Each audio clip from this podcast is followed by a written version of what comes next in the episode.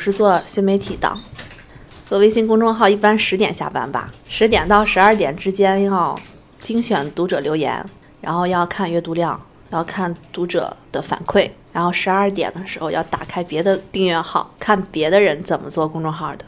一点的时候呢，大概会看一看现在的消费报告啊、消费趋势啊。两点到三点，终于有自己的时间了，可以看一些自己感兴趣的东西。看理想电台，我是颠颠。开头这段或许不少人还有印象，在关于失眠的那期节目当中，这位凌晨三点钟才睡的理想国新媒体编辑让很多人非常关心，甚至有人去微博后台留言说：“小姐姐要注意身体，早点休息啊！”在这儿代他感谢各位的关心。不过不得不说，新媒体编辑早睡真的太难了。作为一个不正经的电台，我们在继加印了编辑之后，从这期开始推出第二个小专栏，叫《一百个职业的告白》。由于新媒体是一个太大太大的概念，这期节目我们就主要关注微信小编这个群体。不知道你还记不记得，二零一一年微信诞生，二零一二年玛雅历法预言的世界末日没有到来，而今后将改变无数人命运或者生活状态的。微信公众号诞生了。二零一二年十二月二十一号，念叨着有种、有趣、有料的逻辑思维，推出了他第一期节目《末日迷信向死而生》。主讲人罗振宇在他的同名微信公众号上发出了第一条六十秒语音。二零一三年，我注册了微信。说起来，微信公号诞生也不过五年多，可是催生了微信小编这个庞大的群体，也带动了火热的新媒体创业。想想这五年多，你方唱罢我登场，这个公号宣布粉丝突破一千万了，那个发了篇文章阅读量十万加了，同道大叔套现一个多亿，Papi 酱广告拍出了两千两百万的天价，咪蒙的助理月薪都有五万了，钱是热的，心是躁动的，未来似乎是可期的。公司做公号，学校做公号，个人做公号，到处都是自媒体。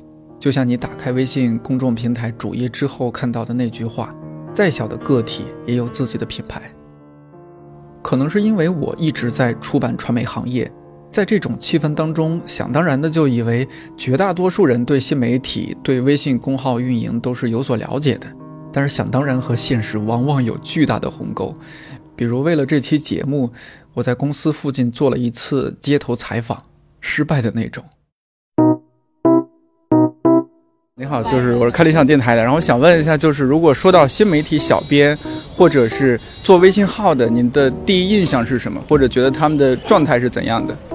来回答一下，没有概念啊，我真真没有概念，就对这个事儿。您是在这一行业吗？呃，不是，我做工业工业制造。您是工科生啊？啊，对，那 那他们比较了解，我也不了，我也不了解，人家给剪了就完了。对，没事儿。呃，就是比如说，你印象中做做微信号的或者做微博的，他们的日常生活状态是怎么样的？段子手吗？对。呃，有没有觉得说他们就很有钱或者怎么样？很有钱？很有钱上倒也没有吧？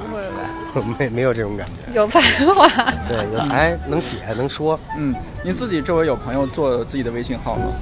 做自己的微信号？嗯，没有这些。这不是就运营就微信？嗯，没有哈，没有。好，谢谢，谢谢，谢谢。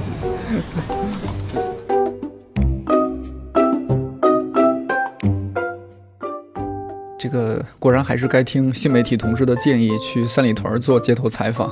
这期的主要采访对象是看理想新媒体部门的三位同事。我知道他们并不能够代表整个行业的从业者，还有这个行业的全部状态。但只要是在这个行业，有些东西它就是相同或者相通的，因为他们真的很忙，时间没有办法凑在一起，我就先采访了其中两位，一位是动画片那期节目的嘉宾乔木，另一位是可以决定电台的节目是否可以在看理想微信推送的娜姐。你们觉得自己现在的发量怎么样？你看我们怎么样？我看起来不是特别乐观。真的吗？我们好歹也是女生，出去能见人吗？要不怎么样？大家现在都会掉头发，谁不是啊？你敢信？我出去玩的时候还去了那个头发神社，给自己请了一个御守，他那儿排的排的队巨长，全是中国人。快赶上英国了，我们的 水平了。工作日大致的一个日常是怎么样的？早上赶死线，下午赶第二天的死线，没了。呃，大概十点多到办公室了，然后先打开窗户，第一件事喂猫，然后喂完猫之后开始进入一天的工作，然后到了十二点多快一点的时候，就是比较。忙，然后就是在最后改啊，然后给大家发推送看啊，改啊这个情况。然后我们公司的网每到这个时候就会崩掉，也不知道为什么，可能就是和我们过不去。然后呢，这个时候如果你出门的话，其他的部门已经开始陆陆续续的吃午饭回来，然后他们就说：“哎呀，还没吃午饭呀。”嗯，就是那个食食堂的师傅对待我们就有一种看珍稀动物的眼光。经常我们就是如果有的时候。不能及时发完，就可能留下一个人继续做，然后剩下两个人去吃饭，然后，然后他们就会说：“哎呀，今天只来了两个呀，哎呀，另外一个还来不来呀？”就是食堂师傅以我们为一个可以结束今天工作的一个标准。对，就是如果我们去吃饭了，食堂师傅就觉得 OK，没有人了，我们也可就他们也可以去吃饭了，然后就可以洗碗结束了。然后有的时候，如果就实在没有菜的时候，食堂师傅会可怜我们，给我们做一个炒鸡蛋。这种情况领导不管的吗？我们上期节目还采访了我们的朋克领导，曾经和他还在一个办公室的时候，有我们有的时候会夺过他的手机点一些外卖，现在没有这个机会。不能说我们夺过，明明是他良心发现，他良心发现送给我们他的手机，我我们点一些外卖，现在已经失去这个机会了。然后，嗯，就在今天上午，我们的朋克领导大发慈悲的跑过来送给了我们一袋儿。十块钱的十块钱左右的切片面包，然后表示就是你们今天我觉得是吃不上午饭了，这个作为你们的早午饭，就是你们是不是觉得我很 nice？三个人早午饭分一袋切片面包，对对，就是这片面包只有可能只有六六片吧啊，还还能分得很均匀，然后并且朋克领导表示他自己每天都吃。不仅过期，而且在发霉边缘试探的面包，竟然送袋送了我们一袋新鲜的面包，真是令人感动。我自己做电台的话，经常会处于特别崩溃的情况，就做完了，嗯要么就大老师，要么就我们另一个电台后面的黑手亮哥说哎不行，或者说，哎时间不早了，就这样吧，就总是觉得会很崩溃。我觉得做微信微博会不会也有很多这样的时刻？有啊，有之前有发错过照片，比如说，哎，哦，徐志摩那一次，对对对，我真的是，我当时没有太多的校正，然后我查了很多，我觉得，哎，这张看起来很帅，因为确实很像嘛，然后就把它摘上去，然后后面就没有再验证一下，就检查的时候也没有检查出来，然后就发出去了。然后我们的很多粉丝都是比较采血比较高的，哦，一看就看出来了，所以呢，被他们盯出来就觉得还是挺尴尬的，嗯，对。尤其是错字也是，就是经常你看了两遍也没看出来，然后一发出去自己都没看出来，然后，然后前三条前三条评论都是有错字，有错字，有错字。对，然后我就觉得好尴尬呀。对，我们就觉得好歹我们是个文化公司，但发出去老被人纠错字，就觉得很尴尬。对，我们的前任编辑就是前任小编，他经常发之前就问说还有没有错之类的。就我会问他有没有错，还要不要检检查？他说没关系，不用发了，发了就知道有错了。啊，是现在远在长沙的文潇同学吗？是的，小辣同志。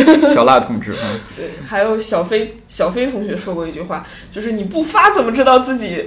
对对对对。怎么你不发怎么能看出自己哪儿错了呢？你往往是发了之后一下就看出来自己哪儿错了。对，都前任前任小编的金句。对。做这么久之后，有没有说哪期内容做完之后，用户的反馈给到你们说？嗯。辛苦了这么大半天，做这样一期内容出来，用户的反馈特别好。感觉感触比较深的一篇是咱们 app 上线的一篇。哦，对对，那篇真的大家就超多评论，然后就说什么一定会支持你们的呀，然后说之类的类似的留言。然后还有一次就是道长上完奇葩说，就半开玩笑半吵。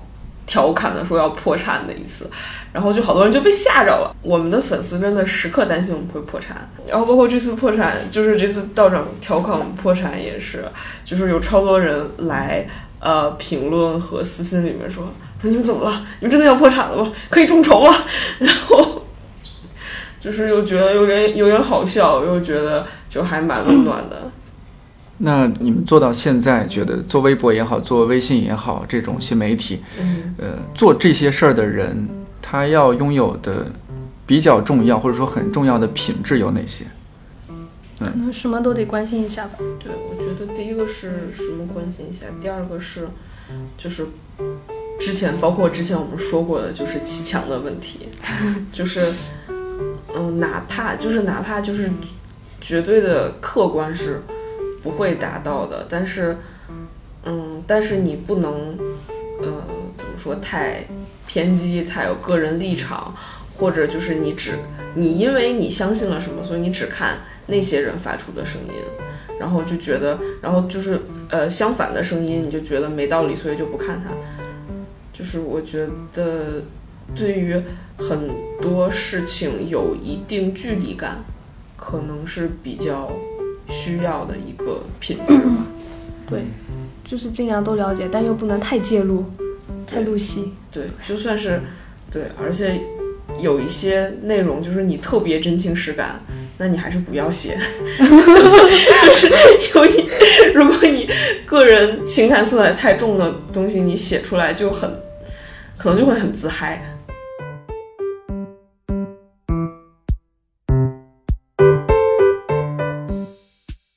新媒体扛把子猫爷，因为当时要参加主管会议，就没有接受我的那次采访。后来有一天，我们一起参加完一个培训之后。在新媒体的办公室，我终于和扛把子猫爷聊了几句。我就是看看理想新新媒体的扛把子，没有了。听说你经常吃不上饭，这这不是很正常的事情吗？我现在已经忽略午餐了。那你觉得现在这工作纯靠？你知道我们这个公司是纯靠理想活着的，要吃什么饭，我们都靠仙气，一口仙气吊着的。觉得现在工作和生活你区分的有很开吗？嗯，我希望是区分的很开的。但是我觉得，就是所有新媒体小编内心的痛吧，就是你真的很难去区分开。像比如说我休闲的时候，就是当然那是非常短的一段时间啦。然后休闲的时候，我会尽量的，就是嗯，不去想工作的事情，或者说不去看手机，这是很重要的一点。不去看微信，因为随时都会有各种热点的轰炸。然后。嗯，但是你就会发现，最后会发现，你一旦习惯了这种状态之后，你是很难把工作和生活完全分开的。尤其是现在，我感觉我们都是活在手机里的人，就是你没有办法放下它，因为你的可能半个大脑都已经在手机里了。怎么说呢？就某种情况下，你肯定就是没有办法完全的分开。如果你拿手机的话，有没有什么特别让你抓狂的瞬间？就本来你说啊，我要终于可以是所有事情做完了，可以好好休闲一下，追个剧啊，撸个猫啊，结果突然微信里，比如说道长发来说，我觉得有个事情我们可能要再商议商议，就这么办？就是呃，我觉得我生活每一刻都挺抓狂的，只要我醒着的状态都很抓狂。呃，尤其新媒体吧，就是这块新媒体工作，比较跟跟别的工作来比的话，我的感觉就是说，你感觉二十四小时你都在运作，因为其实新媒体它是一个很复杂的一套。体系，而且尤其我们看理想的人又这么的少，所以其实很多工作都会要我们自己去完成啊什么的。像有的时候及时的这个用户的互动，然后筛留言、回复消息，不啦不啦不啦不啦，都需要就是你可能时刻都会有人来问询。所以就我个人的感觉是我每一刻都挺抓狂的。我唯一佛的时间就是在撸猫的时间。就是有没有？在这种抓狂的日常里面，有一些比较暖心的瞬间。大体上来讲，都在抓狂。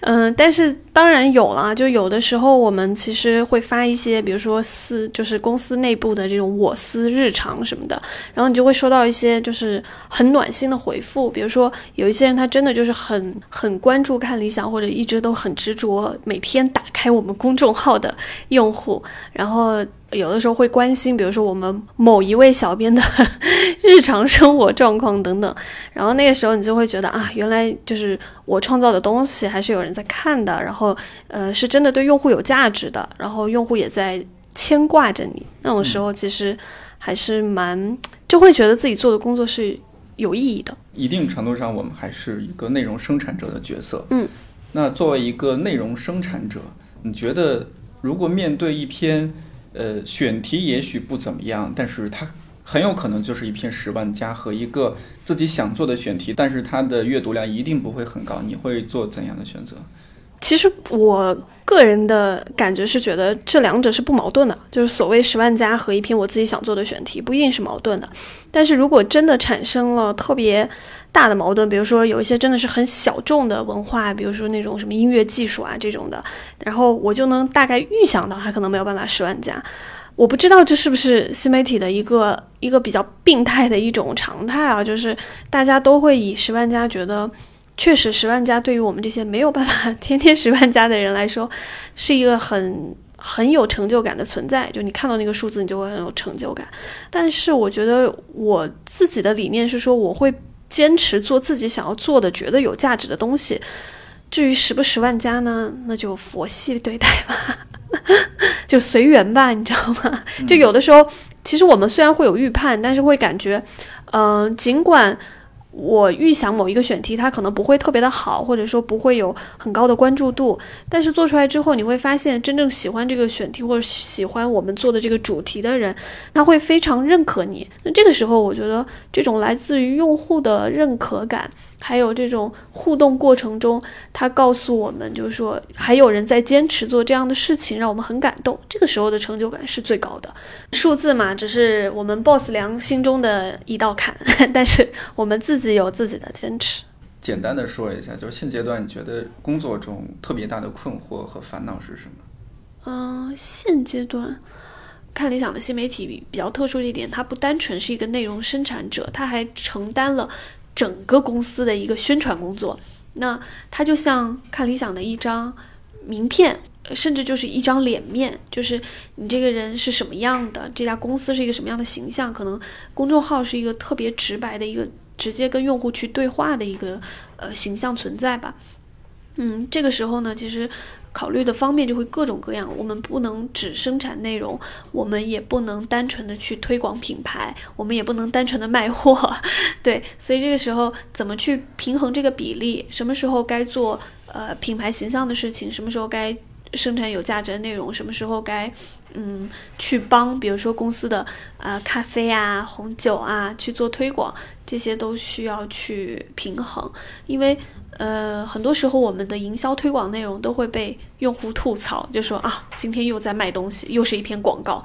那其实我们看到这这种内容的时候，其实挺伤心的，因为我觉得我们自己在做这些所谓红酒和呃咖啡的推广的时候，我们都是很用心的去想一些切入的角度，让大家能够接受我们的产品，甚至就是其实我们做咖啡也好，做红酒也好，我们做这些文创产品背后。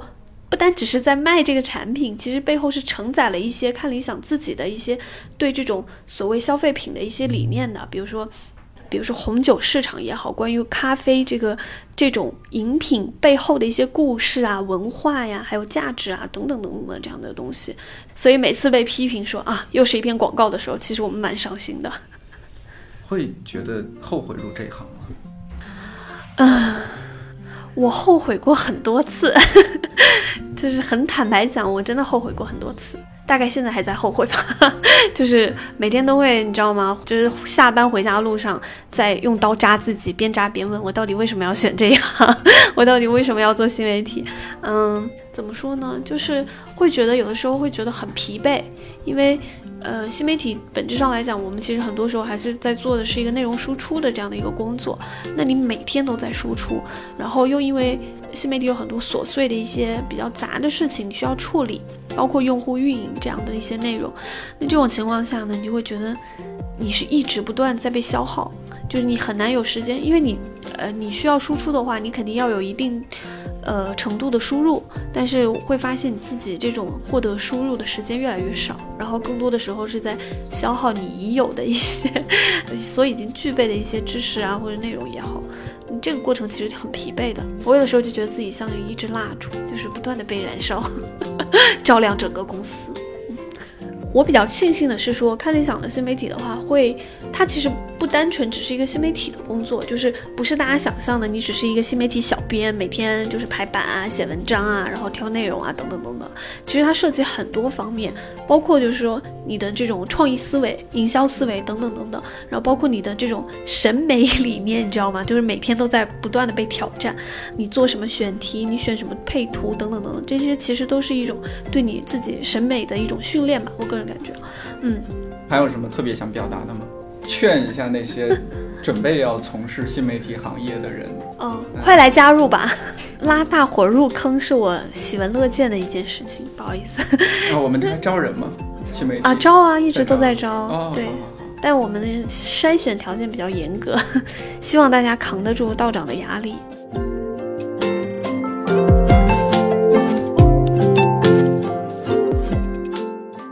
看理想新媒体的办公室就在我隔壁，每次路过门都是关着的状态，里面安静到仿佛没有人。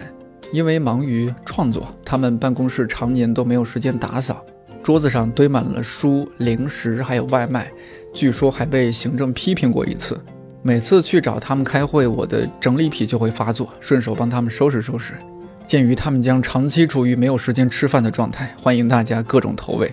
为了让这期节目显得不要那么局限，我找了一些我们的朋友来采访。他们有的是在运营一个公司的微信号，有的是在做自己的个人微信号。其中一位个人微信号风格非常的哈哈哈，但是没有想到他竟然是个非常害羞的人，因为不好意思把自己的语音发过来，他竟然选择了谷歌翻译这样的方式。希望一会儿不要吓到你。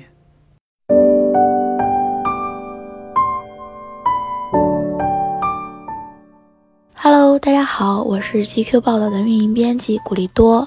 运营用一句话来形容，就是如果作品是把人吸引过来，那运营就是要把这些人给留下来。你要到人群中去，去了解大众的喜好，你要不断的去跟人沟通，跟人打交道，然后把你的品牌推广出去，让更多的人知道它。我最近的焦虑在于。第一，我觉得作为媒体工作者，我的知识储备量还不够丰富，所以我要不断的去学习一些新的东西。第二，在于数据的反馈，嗯，我的同事们他们都为自己的作品付出了很大的心血，所以如果没有得到很好的数据反馈的话，我会觉得是我的失职。目前比较焦虑的就是这两点，焦虑的头发都快掉了。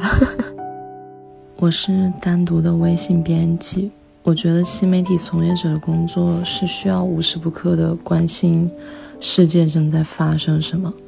现阶段的困惑是如何做出优质并且寿命比较长的原创内容。Hello，大家好，我叫刘可乐，我之前是东七门的非自由撰稿人，呃，东七门是奇葩说的微信。公众号，但是我刚刚从那里离职了，嗯，所以我现在也不知道干嘛，可能去酒吧驻唱吧。但是马东老师说，我估计只能住，哎，唱的话就会被人扔瓶子。咦，然后我有一个自己的号叫刘可乐，在上面会发自己出租的文章以及一些自己的事情。微信公众号写手，我觉得是一个。非常牛逼的职业，就是反正什么都要会，但其实什么都不会，所以要什么都不会，但是得装作什么都知道，这件事情就非常考验吹牛逼的能力。嗯，然后微信运营上，我其实没有什么烦恼，因为我不用微信运营，我只要写文章就可以了。家好，我是一个超级哈哈哈的公众号欧博易得利 O H B O Y D A I L Y 的创始人。宝藏男孩大博一，一句话形容自己的职业的话，我觉得干我们这一行的人都挺奇怪的，就明明不是炸弹啊，天天嘴巴就念叨，要怎么爆怎么爆，爆不了就生气，心是炸弹的心，可惜命都是仙女棒的命，点燃自己，气气气气气气气气一阵，燃。后就没有然后了，而且我们新媒体人真的很克制，不要十八万八，也不要十二万八，只要十万加，多一个都嫌多，超乖的。现在的困惑就是觉得。公众号都这么大了，为什么不能自己努力一点，自己做十万加出来？还有就是，现在新媒体人普遍身体都不好，我觉得微信爸爸可以出个激励政策，既让新媒体人顾好身体，又能够激发大家的创作热情，那就是微信运动换公众号点击量，比如每天竞走一万。步阅读量就可以加一千啊！你信不信？以后满城全是新媒体人在竞走，还带着笔记本电脑，随时增加阅读量。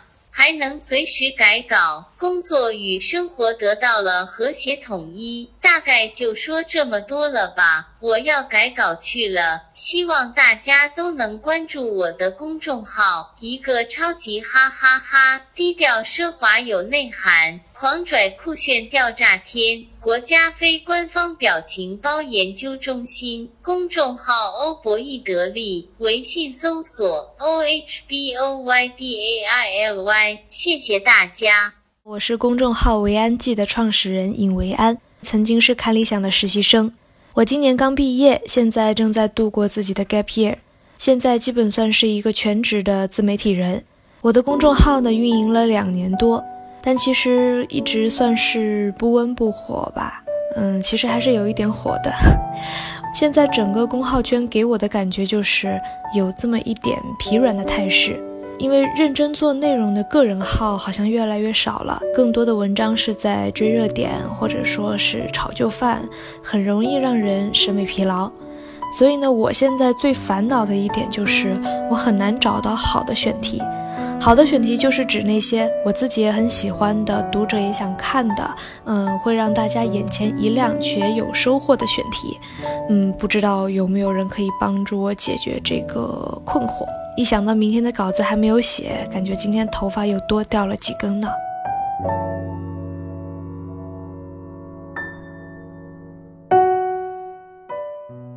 我自己在以前的公司也做过一段时间微信，他们说的一些内容我都有共鸣，呃，觉得自己知道的太少了，感到不断的在被掏空，或者焦虑的掉头发。除了这些之外，我最在意的就是作为一个内容生产者，尤其是当你有一定的影响力的时候，到底该传达怎样的价值？用一位我很佩服的朋友的话来说，就是内容生产者的自觉到底在哪里？还好，最近一次道长给我们开会的时候，他讲到了这一点，我赶紧把它录下来了。可能音质差了点儿，但也希望能够帮到正在听节目的你。今天很多时候做公众号啊，比如说有一个很大的问题是什么？你今天会发现很多公众号虽然它能够生产很多十万加，但是好几个公众号它的性格是模糊的，它靠的是一篇一篇我报不报来想的。我这篇我今天要做什么？因为大家都在说个什么事儿，我也要赶快出个什么事儿，然后我要想到有别人没说过的东西。他想的是每一天的进驻，这当然是个做法。另一种做法，如果要长线经营公众号，是要树立一个忠诚的用户群的话，订阅群的话，我其实需要的是一个更清晰的一个形象感。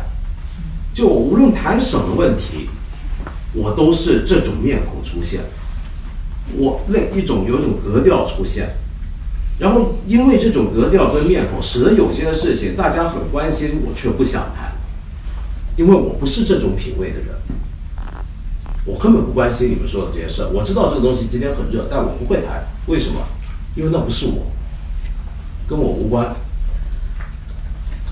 这种做法为什么说是适合价值输出的品牌呢？因为价值输出要能够有效的绑定一群很忠诚的认同这个价值用户群，你这个价值应该是稳定的。你不能今天说，呃，我是一个很诚实的人，明天我就变成一个很技巧、偶尔撒谎也可以的人。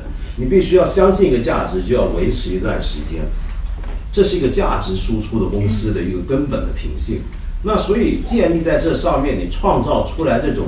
情感上、直观上的感觉也要相对稳定。它是可以变，但这个变是渐变。那这样子才叫做一个有价值输出的公司。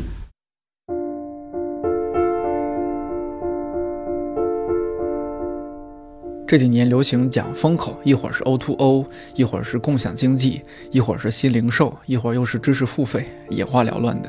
有时候我就想，起这些名字的那波人，读书的时候肯定爱给别人起外号，因为分明就是一个人，分明就是一回事儿。太阳底下无心事。我很喜欢的 IT 评论人 Kiso 说过：“你们可以去拥抱变化，请让我拥抱不变。什么不变呢？比如对文字的敬畏是不变的，尊重用户的优雅是不变的，内心的真诚是不变的。”出于好奇，我也问了一下我的三位新媒体同事，如果可以换职业，他们会去做什么？他们这样告诉我：如果真的就是要重新去选择一项哈，我可能会更想要做创意吧。但其实它跟新媒体也不是一个完全割裂的状态，因为做新媒体很多时候你就需要一些呃创意营销的思维啊什么也好。那可能我自己如果真的在选的话，我会希望更偏创意一些，因为其实我本来。呃，研究生学的是，呃，艺术向的，对，所以我其实原来设想我自己就是一个策展人，你知道吗？每天就是徜徉在各种艺术馆、博物馆之中，然后享受艺术的。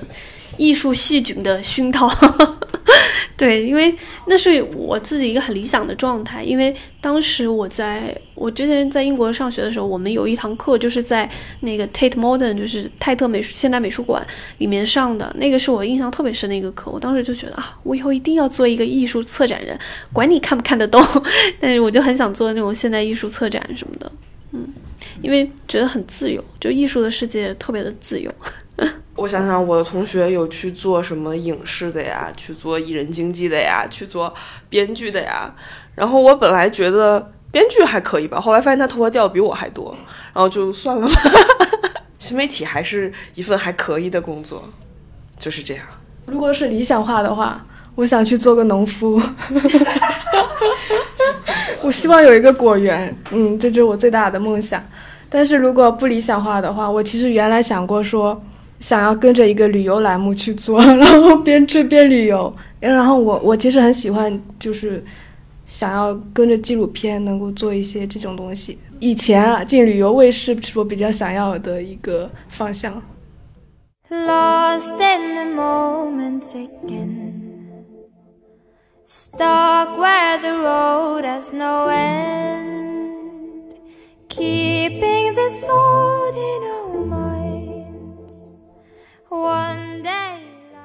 有时候觉得这个世界正在越来越丰富多样，可有时候又觉得我们同质化的很严重。我觉得可能性对于人来说是特别重要的事儿。不知道听节目的你正在从事着怎样的职业？如果你愿意，欢迎你在评论区或者后台给我们留言，说不定下个采访对象就是你。希望这期新的专栏没有让你感到很失望。看理想电台，我是颠颠，祝你早安、午安。晚安，我们下期再见。